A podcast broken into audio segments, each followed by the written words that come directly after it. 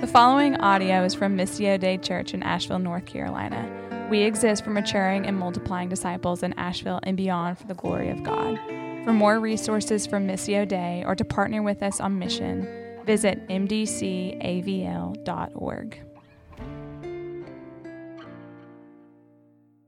Morning, church. How are we? Great to see you. Uh, it's great to be back. I was out for a couple of weeks. Uh, once because once because of snow, uh, we we all were out, uh, and then uh, COVID kind of ran through my family, and uh, we're all fine. I only had a stuffy nose, but um, we had to make a last second call. I actually tested negative, but then I didn't want to stand up here and have my mask off and yell at all of you when you knew I just had COVID. So we decided to have Billy, excuse me, Jimmy switch with me, and he preached Acts 18 last Sunday. And uh, we're actually going to go kind of back in time this Sunday, and I'm going to finish up uh, Acts chapter 17. So if you have a Bible, and I hope you do, turn to Acts chapter 17. While you're turning there, uh, if you are new around here, my name is Brian. I'm the lead pastor, and uh, really thankful that you're spending some time with us this morning. Uh, if you are interested in hanging out after the service, uh, we are going to have something we call Crash Course, which is just uh, an intro to our church. Get to meet a few of our leaders and understand a little bit more about our church. we're serving chili uh, homemade chili, not no canned chili at this thing. It's homemade. Uh, my wife made one of them, and it's amazing. And so uh, you're welcome to join us. It's going to be in the education building, which is just across the way here, uh, down in the at the bottom level, and that'll happen uh, right after this gathering. So if you want to be part of that, come on. All right. All right. So Acts chapter 17. Um, over the last few weeks, as we've been journeying through the book of Acts, we saw the first converts on the continent of Europe. So uh, Paul, on his missionary journey, brings the gospel uh, into uh, Philippi. In fact, if we can throw this map up real quick, uh, you guys can sort of see this is the, the entire uh, missionary, second missionary journey of Paul. Uh, if we zoom in just a little bit, what you'll be able to see is, you, if you've been with us, you saw Paul and his team go from Troas, there, sort of in middle, up to Philippi and he preached the gospel in Philippi. We saw the first European converts. Then they moved down to Thessalonica, then to Berea, uh, and then uh, they, Paul, by himself, made his way down to Athens. That's what we're going to be looking at this morning. Last week, uh, Jimmy covered Paul's entry into the city of Corinth. And as we continue through the book of Acts, you'll see Paul head into Ephesus. That's Acts chapter 19 uh, and then make his way back home. So that's kind of where we are in the story. Paul has entered into Athens by himself. And what has happened is they've gone through this region of Macedonia. Paul, Silas, and Timothy proclaiming the gospel. The word has been very. Um, uh, I don't know, provocative. It's been controversial. Many people have believed, many people have been opposed, right? And so Paul now makes his way uh, into this city of Athens by himself. Mostly what we've seen recently is Paul meeting, uh, going into the synagogues and, and, first proclaiming the gospel to the Jewish uh, crowd because there's a, there's a familiar context there, right? They understand the Old Testament scriptures, they're awaiting a Messiah. And so Paul can go into the synagogue and say, Hey, I know the scriptures like you do. Let me show you that the Messiah was actually Jesus. Today, as we get into um, Athens, what we're going to learn from Paul how to engage with people without that kind of context. People who, who really uh, are not attached at all to the Jewish faith, uh, people who would have really no understanding of the need for a Messiah or what Christ came to do. And I think it's important that we learn from Paul about this because um, whereas Paul was entering into a pre Christian culture, uh, we are increasingly in a post Christian culture. Uh, not that we move beyond Christianity, but that many people are growing up without any context for the Judeo Christian ethic at all. Right? They have no idea who Jesus is. I mean, they've probably heard his name, but they don't know why he came. They don't know what he came to do. I, I have met people and interacted with people who didn't know what Easter was about right? Like, this is the culture increasingly that we are living in. And so we need to learn how to engage with people around the issue of Jesus who may not have any context for church or gospel or Jesus or any of that. So uh, I'm going to pick up in verse 16 of Acts chapter 17. I'm going to read down to verse 34, uh, and then I'll pray for us and we will dive in. But I want you to hear all of this uh, at one stroke in context, and then we'll get going. Here we go. Acts chapter 17, starting in verse 16. Now, while Paul was waiting for them, that's Silas and Timothy, at Athens, his spirit was provoked within him as he saw that the city was full of idols. And so he reasoned in the synagogue with the Jews and the devout persons, and he reasoned in the marketplace every day with those who happened to be there. Some of the Epicurean and Stoic philosophers also conversed with him. And some said, What does this babbler wish to say? Others said, He seems to be a preacher of foreign divinities because he was preaching Jesus and the resurrection. And they took him and brought him to the Areopagus, saying, May we know what this new teaching is that you are presenting? For you bring some strange things to our ears. We wish to know, therefore, what these things mean. Now, all the Athenians and the foreigners who lived there would spend their time in nothing except telling or hearing something new. So, Paul, standing in the midst of the Areopagus, said, Men of Athens, I perceive that in every way you are very religious. For as I passed along and observed the objects of your worship, I found also an altar with this inscription to the unknown God. What therefore you worship as unknown, this I proclaim to you. The God who made the world and everything in it, being Lord of heaven and earth, does not live in temples made by man, nor is he served by human hands, as though he needed anything, since he himself gives to all mankind life and breath and everything. And he made from one man every nation of mankind to live on all the face of the earth, having determined allotted periods and the boundaries of their dwelling place, that they should seek God and perhaps feel their way toward him and find him, yet he is actually not far from each one of us. For in him we live and move and have our being. Even as some of your own poets have said, we are indeed his offspring. Being then God's offspring, we ought not to think that the divine being is like gold or silver or stone, an image formed by the art and imagination of man. The times of ignorance God overlooked, but now he commands all people everywhere to repent. Because he has fixed a day on which he will judge the world in righteousness by a man he has appointed. And of this he has given assurance to all by raising him from the dead. Now, when they heard of the resurrection of the dead, some mocked but others said, We will hear you again about this. So Paul went out from their midst, but some men joined him and believed, among whom also were Dionysius, the Areopagite, and a woman named Damaris, and others with them. This is the word of the Lord. Thanks be to God. Let's pray. Father, we are grateful to be in your presence this morning, the presence of your Holy Spirit, grateful to be together as brothers and sisters in Christ. We are grateful that we are called the children of God because of the life, death, and resurrection of Jesus. Um, and we get to call you Father. Lord, right now, as we look at this passage, which I know for some is very, very familiar and others may be brand new, I pray that your Spirit would help me uh, to rightly divide this text, to be able to articulate the truths that it contains, uh, to both challenge and encourage your people, and that we would walk away this morning with a greater appreciation for the gospel, the good news of Jesus Christ. We ask this in his name, in the name of Jesus. And everybody said, Amen. Amen. All right, if you're a note taker, I'm going to go ahead and give you uh, point number one here, and it is the provocation of Paul the provocation of Paul. You see here in uh, Acts chapter 17, very early, he comes in. While Paul was waiting for them in Athens, verse 16, his spirit was provoked within him when he saw that the city was full of idols. So he comes into Athens. Athens is a very powerful city state. Okay? Uh, you may know this. Uh, Athens historically was the center of arts, learning, philosophy, uh, Plato, Aristotle, Socrates all kind of came out of Athens. Uh, it's also known as the birthplace of democracy. And so it's a place of ideas. Uh, that's why they say here in verse 23, uh, I think it was verse 23, that they spent their time in nothing. Um, uh, oh, verse 21, nothing but telling and hearing something new, right? They loved sharing ideas, new ideas. And so Paul is waiting for his team to get there. Remember, he came about 300 miles from Berea down to Athens by himself. He's waiting for Silas and Timothy to join him there. And what's he doing while he's there? He's not sightseeing, right? He didn't, he's not going to the Parthenon and to uh, you know, these, uh, the Acropolis and all these other places. He's people watching. He's observing the culture of the city of Athens. And as he does so, it troubles him.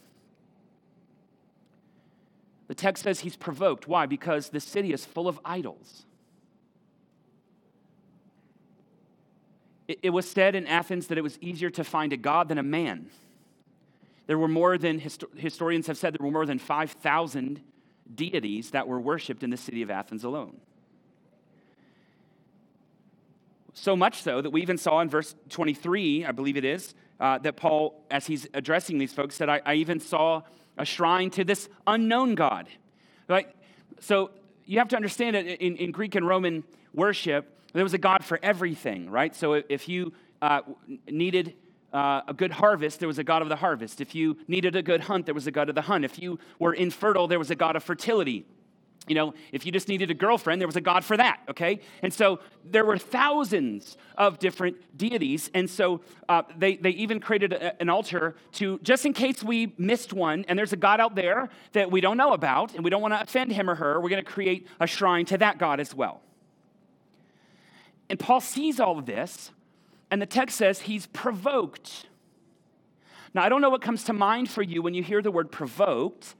Probably many of us think anger and toddlers, right? So, but it's, it's deeper than that. The, the word that's actually used here for, uh, for provoked is a mixture, uh, a, a deeply complex mixture of anger and compassion. Paul, when he's looking at the city, he is angry that people are giving themselves to false gods. He is angry that the one true God is being robbed of the worship and the adoration that he is due. But he is sympathetic to the fact that the heart of man is seeking a connection with the divine. Because all of us are built to worship. I don't know if you know that.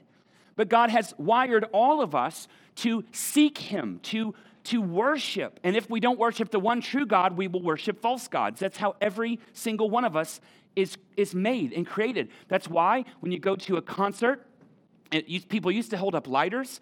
Now they hold up their smartphone flashlights, right? When they're and they're all ha- eyes closed and hands up when their song comes on. That's why a 22 year old can catch a football and people, grown men, will weep. Okay? We are made to worship.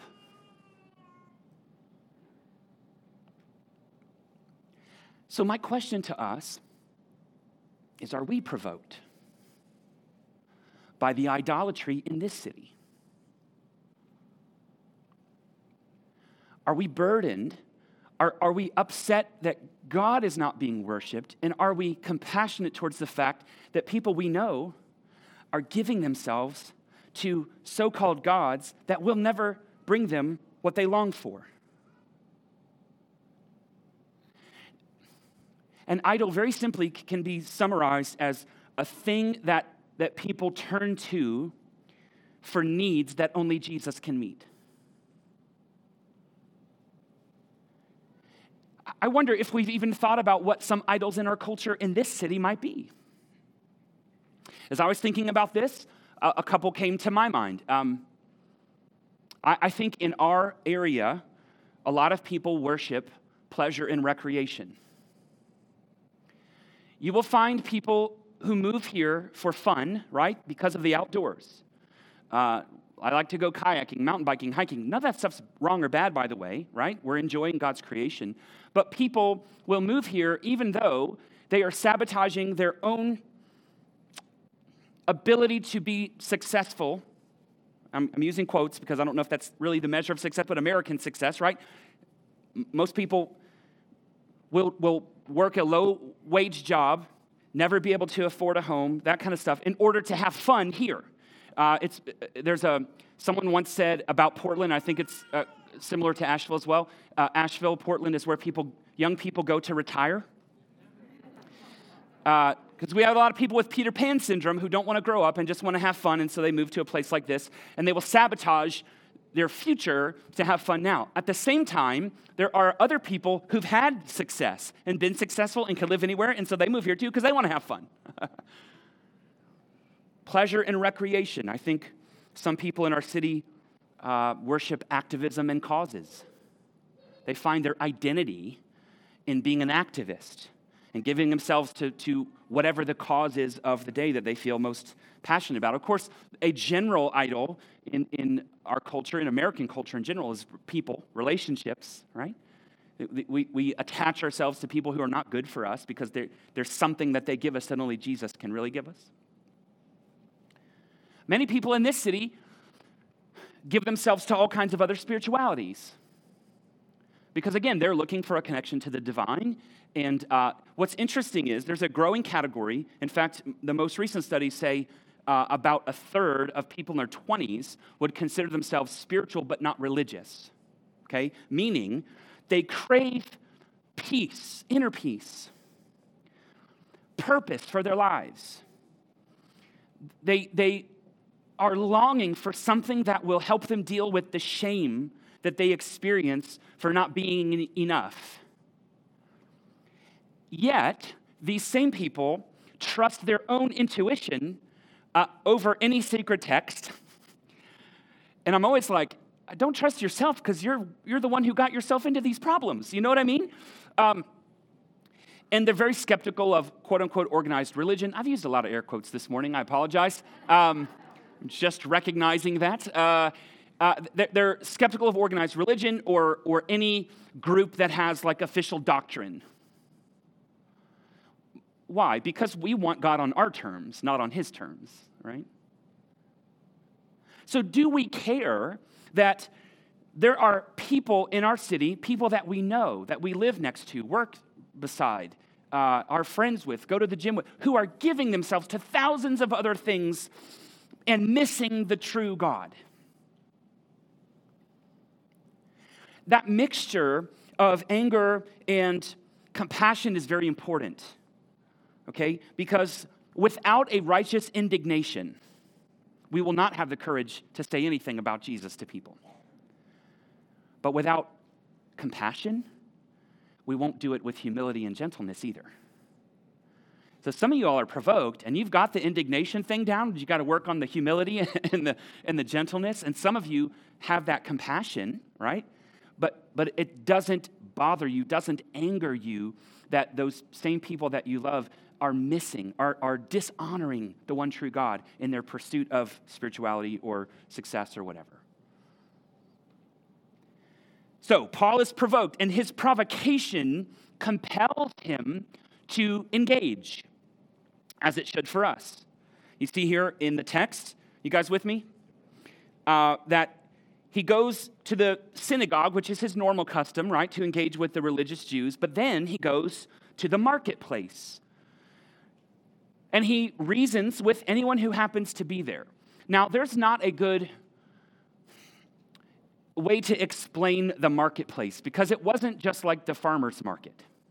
Okay? It, it was um, really city center the center of all of the culture of the town. The best thing that I could think of, and maybe this is not even an accurate representation, but if you went to a four year university and they had a student union, be kind of like that. You've got uh, student government meeting there. You've got athletes over here meeting, all in this sort of same place. There's always the guy with the hacky sack, you know, in the corner, and some dude strumming a guitar. There's people think that they're good poets that are reciting stuff to. I mean, it's all happening, right? In the student union. And, and so that's kind of what the marketplace was. And so Paul goes there and he's reasoning with people, he's dialoguing.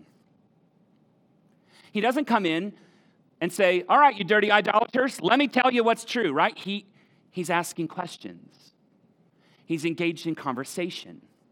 He wants to know what is driving them, what their motivations are. He's, he's listening to their perspectives. Being curious about other people honors them and provides opportunity, natural opportunity, to share about Christ. Now, even still, he endured criticism. You see this also in the text. some of the Epicurean and Stoic philosophers. I'm not going to get into what those things meant uh, as much this morning, but they were conversing with him, and some said, some said, verse 18, What does this babbler wish to say? Others said he seems to be a preacher of foreign divinities because he was preaching Jesus and the resurrection. Uh, the word babbler here is really interesting. It, uh, it literally translates as seed picker. It's this idea, if you've ever seen like a chicken just pecking at the ground, okay? The, the idea of being a seed picker was like you're a second rate mind. You've, you've just borrowed ideas from here and here and here and here, and you're not really making cohesive sense of them, right? So they're criticizing him. It may be that they're falling under conviction, and, and to fight it off, they're making fun of him. Some of us have had that experience, right? where we've, we've been convicted and, and push it away, and others of us have had the experience of, of, of talking to people about Jesus and enduring that. But either way, they're curious enough to want to hear him more on this. So they invite him to uh, this, this, place called the Areopagus, Mars Hill, which is a, kind of a combination of like city council, school board meeting, and TED Talk. And they want to hear him on this. I, I love this line, though. Here in um, verse 20, gosh, here it is. Nope, I missed it. Somewhere in the text. Here we go. Verse 20, my goodness. I even have a Bible with all the verse numbers right there, and I couldn't even find it. They say, For you bring some strange things to our ears. Now, these are people who are living in the age of Greek mythology. Have you heard Greek mythology? Uh, I, have you heard about the one where Zeus wanted to get with some girl and so he uh, makes himself into a swan so he can get with her? That's weird. or the one where Pan wants to get with some. There's a lot of them about guys wanting to get with chicks. So there was one with Pan wanting to get with some chick, and she was refusing him. So he turned, her into, he turned her into a bunch of reeds, and then he made a flute out of them so he could play with her. Pan flute. That's where we get that word from.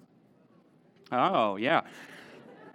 There's one about Apollo who turns himself into a dolphin, and then he sees a ship in distress, and he jumps on board the ship as a dolphin and pilots the ship to safety. And they're going, You bring some strange things to our ears. This Jesus who died and rose again. It's like, What are you talking about? But they're intrigued enough they want to hear more, and so they bring him to the Areopagus. Now, I've spent so much time on that one point. Look at with me, but we only have one service, so I can go as long as I want, right? Verse 22. Look at verse 22 with me. So, Paul, standing in the midst of the Areopagus, said, Men of Athens, I perceive that in every way you are very religious. For as I passed along and observed the objects of your worship, I also found an altar with this inscription To the unknown God. What therefore you worship as unknown, this I proclaim to you. My second point is the proclamation of Jesus. So Paul's provoked and that provocation leads him to proclaim. So he's at this TED Talk kind of thing, right? And uh, it's his turn to share. And he says, I observe that you are very religious. Insult or compliment? Yes. uh, the word can actually be translated either as religious or superstitious, right? Um, and I think he meant both. But, but he's finding common ground. I think this is really important. Um, there were over 5,000 deities, as I mentioned, worshiped in Athens alone. And so they didn't have half hearted devotees. They kept all their shrines, you know, kept up. They would bring them food. They would put food in front of the altars. They would do all this stuff. People were into it, they were devoted to it. But, but he says, okay, I even saw that there was one to an unknown God. Did you know that you can actually know God personally? Let me tell you about him, right? So, him paying attention to the culture around him and being curious allowed him to find common ground to point people to ultimate truth to Jesus. Okay?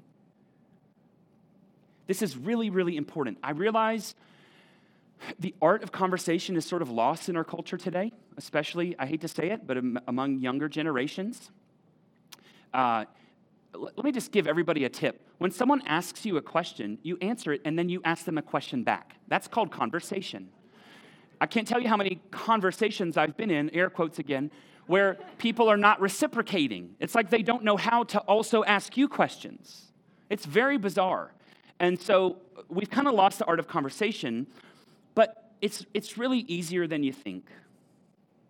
Some of you, I, I, you probably struggle. I don't know how to start a conversation that might lead to spiritual things. Here's, here's an easy way Hey, what'd you do this weekend? And they tell you, and maybe they ask you, What'd you do this weekend? You go, Well, you know, Sunday I was at church. We talked about this and this. And you're not forcing anything on them. You're telling them of your experience. And maybe that leads to further questions and conversations, right? Um, because the gospel is holistic, you can find inroads to have conversations that lead to Jesus about almost anything. I, I personally have had conversations with people uh, that lead to spiritual things, that lead to the gospel, or at least lead to aspects of the gospel. I've talked about marriage with my barber, and uh, that was quite fascinating because I was starting. I forget how the conversation started, but I was able to talk about how for Christians we believe that marriage is a covenant. And that's very different than a contract that the rest of the world sort of operates under. And, and she was like fascinated by that idea, right? Uh, I've had conversations with neighbors about things like work and rest and raising kids, um, money,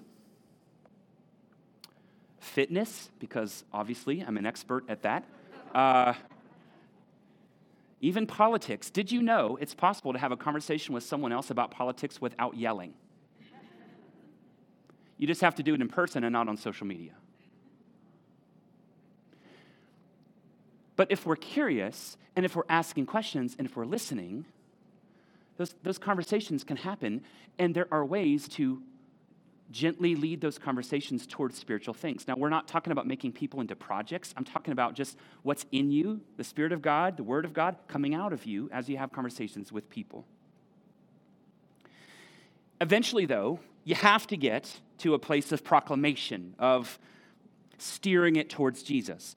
Um, now, I will say, what we're seeing with Paul is him in front of a group of people and basically just giving them the gospel in a one shot deal, okay? That's probably not how it's going to happen for most of us. It's going to be a bunch of conversations, gallons of coffee or other beverages over the course of many weeks and months. Okay?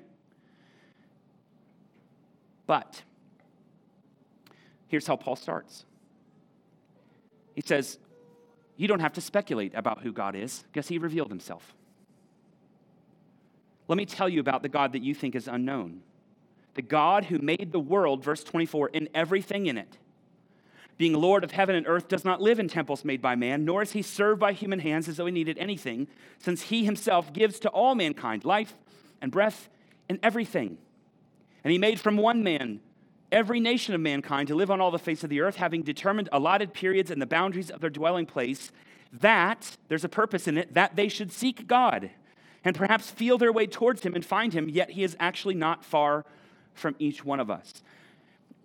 Here's how he starts. You're speculating about God, but you don't have to because God has revealed himself. He is transcendent, He is self sufficient, He is the creator and sustainer of all things. He is sovereign. He has put you in this time, at this place, in order to meet God and he's immanent. He's not far away from each one of us, he says. So, so now he's explaining doctrine. Like, this is who the God of the Bible is. He's creator, sustainer, he's sovereign. He has actually brought you to this place and this time to hear about who he really is. And ultimately, he's pointing them to the fact that the greatest pursuit in life is knowing God, which again, it means that God is not a means to another end uh, I mentioned earlier that for the Greek, Greeks and Romans, um, they had a God for every different kind of thing. And so they worshiped that God in order to get that thing. God was a means to another end. But what Paul is articulating to them is the greatest pursuit in all of life is to actually know God personally. And you can do it, it's possible. But then he gets to verse 28. And he says, For in him we live and move and have our being. Where in the Bible is he quoting that from? He's not. then he says, For we are indeed his, as even some of your own poets have said, we are his, we are indeed his offspring. He's actually using well known cultural references from that day in order to point people to ultimate truth in Jesus. This is really important. He paid enough attention to what was going on around him in the world in order to be conversant about it. And so I wonder what you might be noticing in our city, what you might be noticing in the world around us, in the culture around us. What are the philosophers and poets of our day speaking about? What are the questions, the assumptions that are being conveyed through music and literature and film and podcasts, right? Um, I came across a few things recently that I thought were really, really profound. Now, I wouldn't call Elon Musk a philosopher necessarily, but he is probably one of the greatest minds of our time. And, uh, and he was being interviewed on a podcast, and, and they were asking him about uh, why he's so into space travel. And he said a couple interesting things. He said, number one, he said, I don't think there's any evidence for aliens. Right? There isn't any evidence, and so therefore I don't believe they exist. He says either that or they're being very, very subtle which I thought was kind of funny. But he said if an alien wanted to, they could just come to Main Street and walk down Main Street and say, hey, I'm an alien, and I would believe in them. And I thought, I don't know that you would, because a man died and rose again, and four people wrote individual firsthand accounts about him, and you don't think that's true. But then he said this. He said, We need to get into interplanetary travel. We need to visit these different planets and do all this. And they said, Why? And he says, Because we have to know what the meaning of life is his motivation for all that SpaceX is doing is to understand the meaning of life, which shows us that the questions that people ask in the 21st century are the same questions people have been asking since the beginning. And there's an answer. His name is Jesus. I also came across a song from Adele. And uh, you know she has a new album out not that long ago. And uh, there's a song and i don't i'm not advocating for the song but i want you to hear some of the lyrics. It's, the song is called i drink wine. Some of you might have heard that song before. But listen listen to how penetrating some of the lyrics in this song are. She says we're in love with the world but the world just wants to bring us down by putting ideas in our heads that corrupt our hearts somehow and then she says this in these crazy times, I hope to find something I can cling on to because I need some substance in my life, something real, something that feels true. If that is not a cry for the God of the universe, I don't know what is. It's right there in front of us. Now, this doesn't mean we have to imbibe in all of the culture that's out there. There, there are some things we should stay away from, okay, that are not healthy or helpful. Um, but there's a lot in our culture that's just neutral. And you can understand the heart cries of the human beings that are creating culture by observing it. We need to at least be aware of what's happening around us. Because uh, verse 26 is also true for you and I. That God has determined allotted periods in the boundaries of our dwelling place. Some translations put that He has determined the times and the places in which we will live. And so, believer, I would say to you, God has also determined that you are in this time, in this place, at the job you're at, in the neighborhood or the apartment complex that you're at, in the classes that you go to, for a reason to help point people to Jesus. And it's God who's going to save, right? God saves people, but He uses us as His instruments. Would you rather be an instrument to God's grace going to someone else or an obstacle? Would you rather God could use you to proclaim the gospel to other people, or would you rather God have to work around you? I think I know which one I would choose. Now, if it's because you don't really know how to make inroads to the gospel in conversations, I would love to help you with that. We, as a church, as elders, would love to help you with that. Maybe there are some things that we could do to help spur you towards that. Here's how to start gospel conversations. Here's how to uh, listen for cues that could get you, uh, uh, you know, to, to bring up spiritual topics. But if you are resistant to doing that, simply because you're afraid of how it would affect that relationship with that person that you know and love, then I just want to ask you is that more about them and their eternal destiny, or is it about you and your uncomfortability? So, proclamation of Jesus. And then finally, my little timer tells me I have six minutes to do this last point. we'll see, timer, we'll see. You can write this down the transformation of Athenians. transformation of Athenians. Not all of them, some of them, but let's look at it. Verse 29. You guys hanging in? So, Paul, using their own colloquialisms, I really can't say that word, cultural references, says, Being then God's offspring, as your own poets have said, we ought not to think that the divine being is like gold or silver or stone, an image formed by the art and imagination of man. The times of ignorance God has overlooked. But now he commands all people everywhere to repent, because he has fixed a day on which he will judge the world in righteousness by a man whom he has appointed. And of this he has given assurance to all by raising him from the dead. Now, when they heard of the resurrection of the dead, of the dead some mocked, but others said, We will hear you again about this. So Paul went out from their midst, but some men joined him and believed. Some men joined him and believed. So it's the idolatry of the city that has provoked Paul, stirred him, and, and compelled him to engage with the culture and to find opportunities to point towards Jesus. And it's the uniqueness of the gospel message that has warranted him an audience with the thought leaders of his day. And he does not waste the opportunity.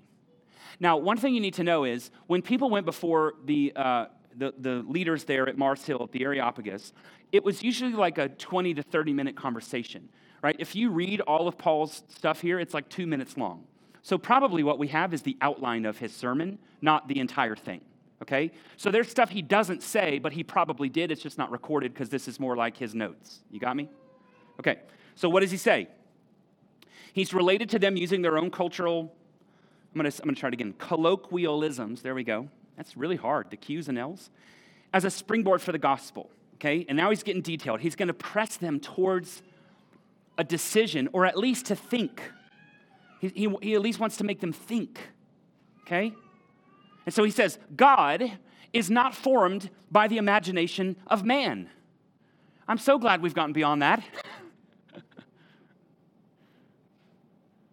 I mean, isn't it true that we live in a time where people still tend to want to define God for themselves?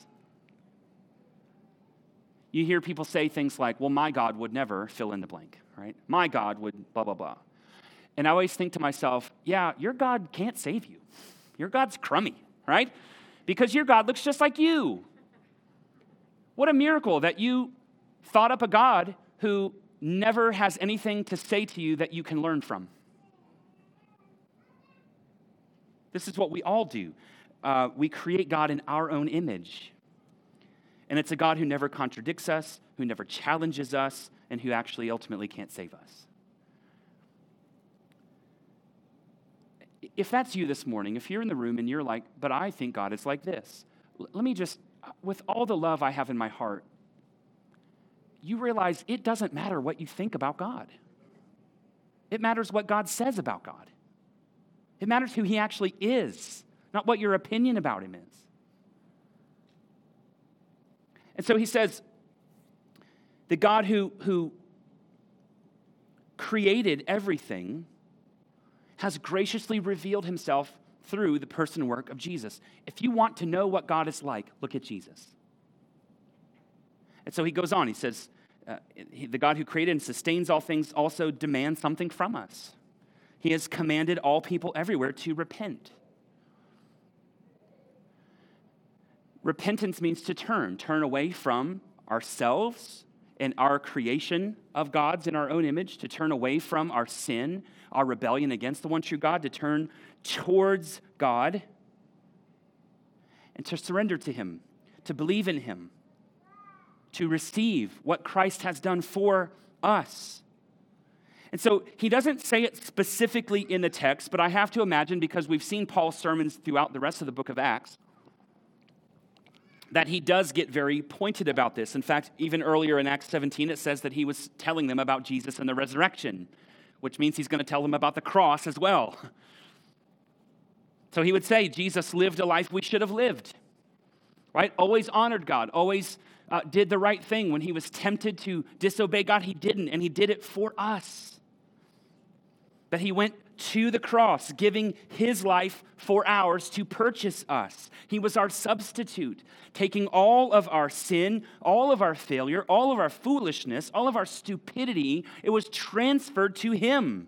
And Jesus, on the cross, paid all of our debt for all of our sin in full. And on the third day, the dead Jesus rose from the grave, conquering sin and death and hell for us, and we simply receive with the empty hands of faith the finished work of Jesus, and when we do, we have peace with God. Our shame is covered with the righteousness of Jesus Christ. We have a family to belong to. Other people who have found forgiveness and connection through the life, death, and resurrection of Jesus. We find a purpose for our lives. And right now, Jesus is alive and well, and he is seated on the throne as King of kings and Lord of lords, ruling and reigning. And one day, Jesus will return as judge. And as Philippians 2 says, every knee will bow and every tongue will confess that Jesus Christ is Lord. You will either bow in worship of God or you will bow in shame towards him, but everyone will bow. So, what happens? Just like Peter at Pentecost, everyone repents and believes, right? No. In fact, it's not clear, but it doesn't seem as though a church actually got off the ground in Athens. A few people believed, but if you think about it, uh, in the Bible, there's a letter to the Philippians. Where'd Paul go next? Thessalonica. There's two letters to the Thessalonians. Okay? There's letters to the Corinthians, there's no letter to the Athenians. Hmm. They mock him. As soon as they hear about resurrection, as soon as they hear that a man rose from the dead, a God becoming a dolphin and driving a boat? Sure. But a guy raising from death? No. They mock him. This is ridiculous, and that's going to happen to you and I. When we tell people about Jesus, and if you've ever heard the gospel told back to you, it, there are parts that sound a little crazy, right? But it's true. Some are going to be skeptical, but curious.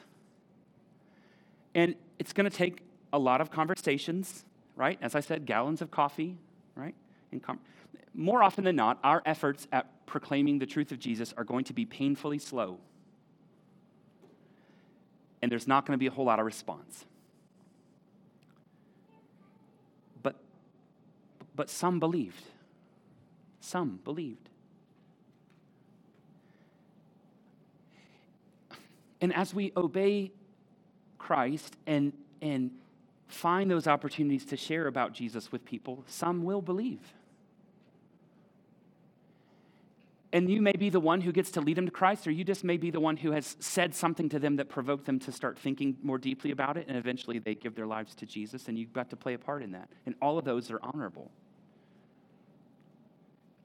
But I'm telling you, even if just one person that you know comes to faith in Jesus, it, all the other stuff is worth it. it's all worth it. And, and if anybody in your circle of relationships comes to Jesus, you, I will let you baptize them. Okay? And that's even cooler to be able to stand there with the person that you led to Christ or had a hand in leading to Christ and to see them be baptized, going under, identifying with the death of Jesus and coming out of that water as a new creation, right? Identifying with the resurrection of Christ. Like, what an amazing gift and privilege that is. And you know, the Bible says that all of heaven rejoices over just one sinner who repents. Just one.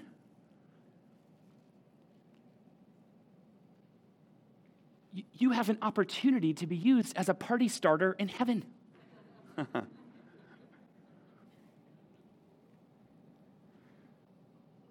so, so here's how I want to end this. Who's your one? Who's your one?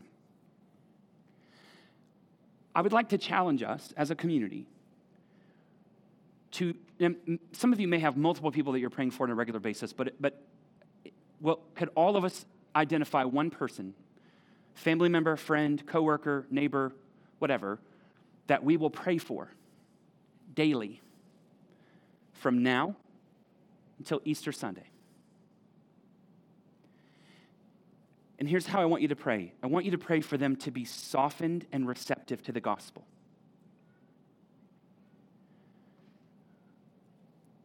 I want you to pray for opportunity to share with them about Jesus. I want you to pray for courage and boldness that when those opportunities come, you'll step into them, depending on God's Spirit. I want you to pray that God would do what only God can do in their hearts, in their lives. And I want you to pray about inviting them to church on Easter Sunday. And here's the thing there's, I don't know, a couple hundred of us here and online and whatever.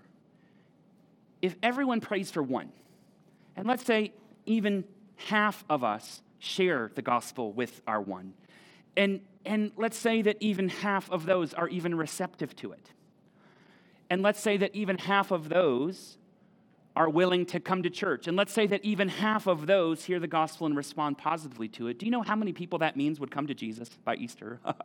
it's incredible.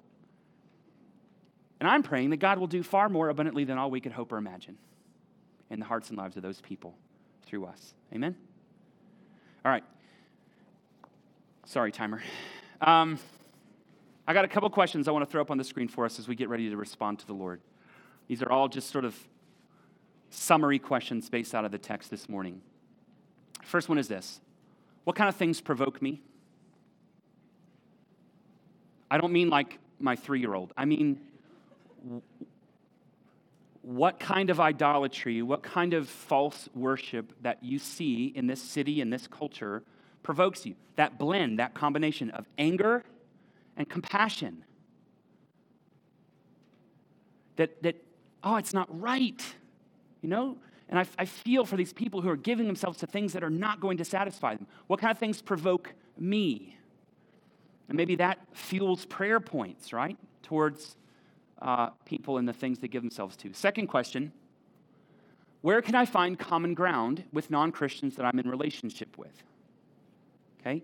Observing their lives, asking questions, dialoguing, understanding the motivations, the heart of the people that I'm in relationship with. Where can I find common ground? You know, there, eh, the Bible, the, the, the gospel is holistic. So it applies to family, it applies to work, it applies to relationships, it applies to health, you know, and fitness. And I mean, eh, eh, you think of it, the gospel applies in some way, shape, or form. And so there, there's always going to be some common ground uh, with people who don't believe in Christ to talk about Christ, right? Third, what keeps me from talking about Jesus with my unbelieving friends? Now, I know some of you are doing this and you're, you're so courageous and filled with the Spirit, and, and there's a lot of the rest of us who, like, we, wanted, we want to want to, and we just, ah, it's hard to get anything to come out of our mouths. And so maybe that's fear, fear of man. Maybe it's fear of not having the right answer. Maybe it's just ignorance. Like, I don't know what I think I need to know. And, and let me say on this one if there's a way that your church family can come alongside you and help you, let us know what that is. You can take a connect card on the, on the back side, the, the prayer side, and just be like, hey, I don't know much about the gospel. Okay? I was going to use the, anyway, it doesn't matter. Um, or, or, you know, I wish I had some ways to like start those conversations. What, if there's a way we can help you, I want to do that. But maybe it's just my pride or my fear or whatever that keeps me from talking to people. And then the last question is this Who will I be praying for between now and Easter? Who's my one that I will commit to pray for between now and Easter? And it, you know, it doesn't have to be like the person in your life who's furthest away from Jesus. It could just be like, you know, one of your kids. in your house who hasn't even who hasn't come to faith yet?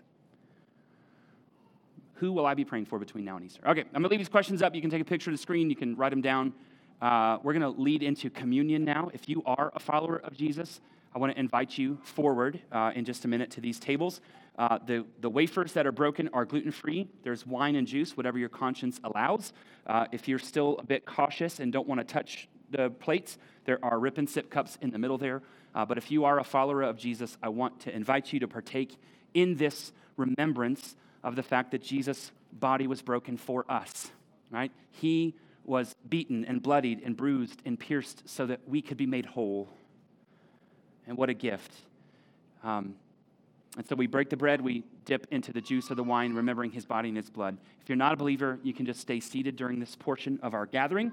Uh, as you make your way back to uh, your seats, there are giving boxes in the back. If you're new here and want to be known, a Connect card can go in there. You'll find that in the seat back. Uh, otherwise, if you are a regular and want to give your offering, you can put it in those boxes. We also take prayer requests, so the backside that Connect cards for prayers, and you can fill that out. Let us know how we can be praying for you. Uh, and then we're going to sing a couple more songs and get out of here, okay? Father, thank you so much for these people. Thank you for the opportunity to uh, share the word of God with them this morning. Pray that something uh, that I said, uh, that you said through me, would, would stick and uh, would help us to be more courageous uh, as we look around us, as we are provoked uh, by the false worship around us, that you would help us, Lord, to, to proclaim the truth of Jesus and I pray, Lord, that you would do far more abundantly than all we could hope or imagine as we pray for and share with those around us. We love you. We thank you for this time together, and I pray that as we respond now, you would be honored and glorified. We pray this in Jesus' name and by the power of the Holy Spirit. Amen.